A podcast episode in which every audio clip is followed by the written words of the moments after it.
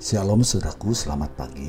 Selamat berjumpa kembali dalam acara renungan firman Tuhan pagi hari ini. Bukalah hati saudara, biar firman Tuhan hari ini boleh kembali memberkati kita. Selamat mendengarkan, Tuhan Yesus memberkati.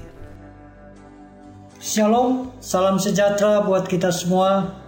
Para pendengar renungan podcast di mana pun berada, saya berdoa kiranya kita semua sehat-sehat dan tetap semangat. Puji Tuhan. Firman Tuhan pada hari ini terambil dari dua Raja-Raja 18 ayat 1 sampai ayat yang kelima. Maka dalam tahun ketiga, Saman Hosea bin Ela, Raja Israel, Hizkia anak Ahaz, Raja Yehuda menjadi raja. Ia berumur 25 tahun pada waktu ia menjadi raja dan 29 tahun lamanya ia memerintah di Yerusalem. Nama ibunya ialah Abi, anak Zakaria.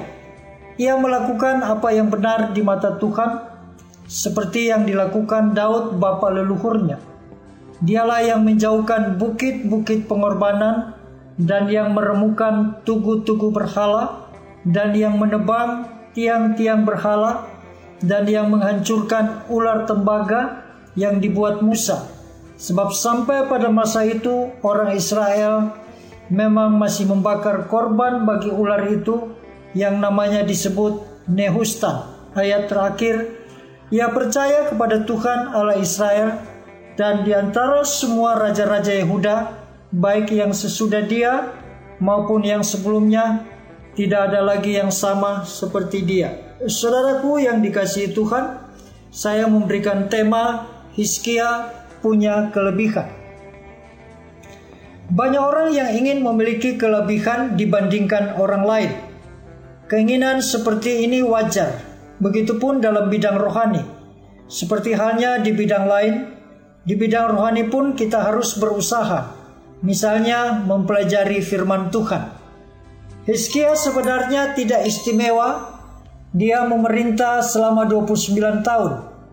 Namun dicatat bahwa di antara semua raja-raja Yehuda, baik yang sesudah dia maupun yang sebelumnya, tidak ada lagi yang sama seperti dia.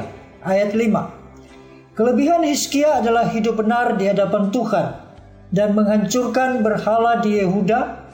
Apa yang dilakukan oleh Hizkia tidak sia-sia. Demikian pula dengan kita yang berusaha memiliki kelebihan rohani. Yang pertama, kita akan mendapatkan penyertaan Tuhan. Kekristenan bukan hanya teori, tetapi juga pengalaman. Jika Tuhan beserta kita, maka apa pun dapat dilewati dengan baik. Jika Tuhan beserta kita, banyak pengalaman pribadi yang tidak pernah kita lihat, banyak pengalaman pribadi yang tidak pernah kita dengar. Semua kita akan temukan bersama dengan Kristus. Kedua, kita akan mendengar pembelaan Tuhan. Orang yang mencintai Tuhan bukan berarti bebas dari masalah Demikian pula walaupun Hizkia mencintai Tuhan, ada aja Asyur yang mengepung Yerusalem. Namun demikian Hizkia dibela oleh Tuhan. Dalam setiap peperangan hidup, mari kita andalkan Tuhan. Yang ketiga, kita akan mengalami mujizat Tuhan. Hizkia jatuh sakit, tetapi tidak hanya disembuhkan, usianya juga diperpanjang oleh Tuhan.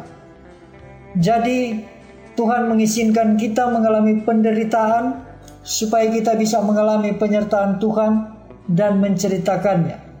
Saudaraku yang dikasihi Tuhan, semakin banyak penyertaan dan mujizat Tuhan yang kita alami, seharusnya membuat kita lebih dekat dengan Tuhan. Marilah kita berlomba-lomba untuk meningkatkan kerohanian kita dan merindukan Tuhan selalu. Amin. Bapa di dalam nama Yesus, kiranya Tuhan mampukan kami untuk kami boleh mempelajari akan seluruh kebenaran-kebenaran yang sudah Tuhan karuniakan bagi kami sehingga kami semakin melekat dan mengandalkan Tuhan. Karena kami tahu dunia dan isinya tidak pernah bisa menolong kami selain Engkau ya Tuhan yang memberikan kami damai sejahtera, kekuatan bahkan kemenangan di tengah-tengah kesulitan dan pencobaan. Terpujilah Allah di dalam nama Yesus. Kami berdoa dan mengucap syukur. Haleluya. Amin. Puji Tuhan, saudara yang dikasih Tuhan, saya percaya firman Tuhan menjadi berkat dan kekuatan buat saudara semua.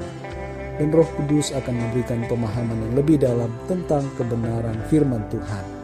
Tuhan Yesus memberkati saudara semua. Sampai jumpa dalam renungan yang berikutnya. Haleluya.